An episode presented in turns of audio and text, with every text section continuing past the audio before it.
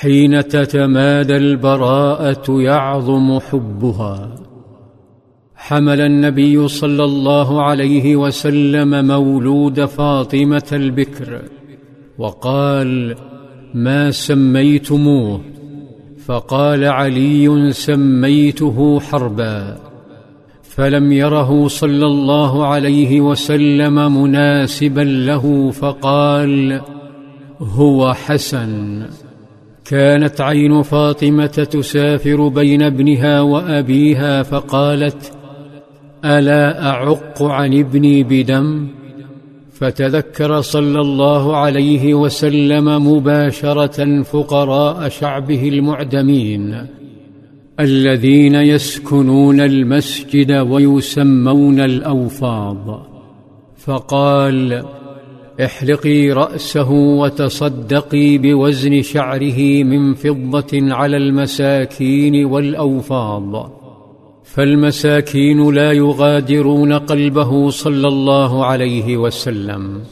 يتمناهم دائما حوله حتى يوم البعث. فيقول اللهم أحيني مسكينا وأمتني مسكينا واحشرني في زمرة المساكين يوم القيامة. ثم توافر له مال فعق عنه كبشا نال منه الفقراء في يوم جميل بالحسن. أرضعته فاطمة ثم بعثته لأم الفضل فظل الحسن يتردد بينهما. وفي أحد الأيام اشتاق صلى الله عليه وسلم إلى حفيده فحملته أم الفضل لنبيها صلى الله عليه وسلم فتناوله برفق وأجلسه في حجره ولاعبه وبعد قليل رأت أثر بول الرضيع على ثوب نبيها فهالها الأمر. فضربته بأصابعها بين كتفيه الصغيرتين فتألم صلى الله عليه وسلم وقال أرفقي بابني رحمك الله أوجعت ابني. كانت أم الفضل مأخوذة بما حدث فقالت يا رسول الله اخلع إزارك والبس ثوبا غيره حتى أغسله. فهون صلى الله عليه وسلم من الأمر وقال معجزة أدهشت العلم إنما يغسل بول الجارية وينضح بول الغلام.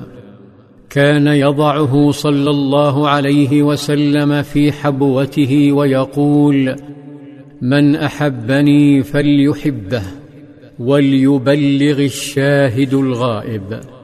كبر الحسن وبدأ يلثغ بالحروف بطريقة محببة وبدأ يمشي وصار أشبه الناس بجده الذي يخرج به يحمله على عاتقه ويعلن حبه ويقول اللهم إني أحبه فأحبه.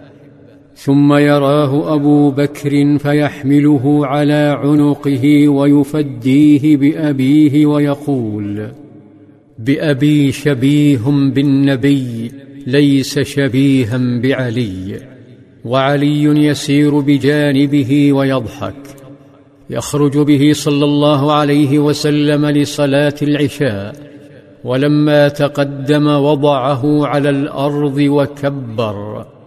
كان الطفل يتأهب للحظة معينة ولما سجد جده حانت اللحظة فوثب على ظهره فطالت السجدة حتى رفع أحد الصحابة رأسه فإذا بالصبي في قمة سعادته فرجع إلى سجوده فلما قضيت الصلاة تساءل الناس فقال صلى الله عليه وسلم ابن ارتحلني فكرهت أن أعجله حتى يقضي حاجته وفعلها الحسن مرة أخرى ووثب على عنقه صلى الله عليه وسلم فيرفع رفعا رقيقا لئلا يصرع فسألوه فقال إنه ريحانتي من الدنيا. لم يكتف الحسن بما فعل بقلب جده. لقد أذهله يوما حتى عن خطبة الجمعة.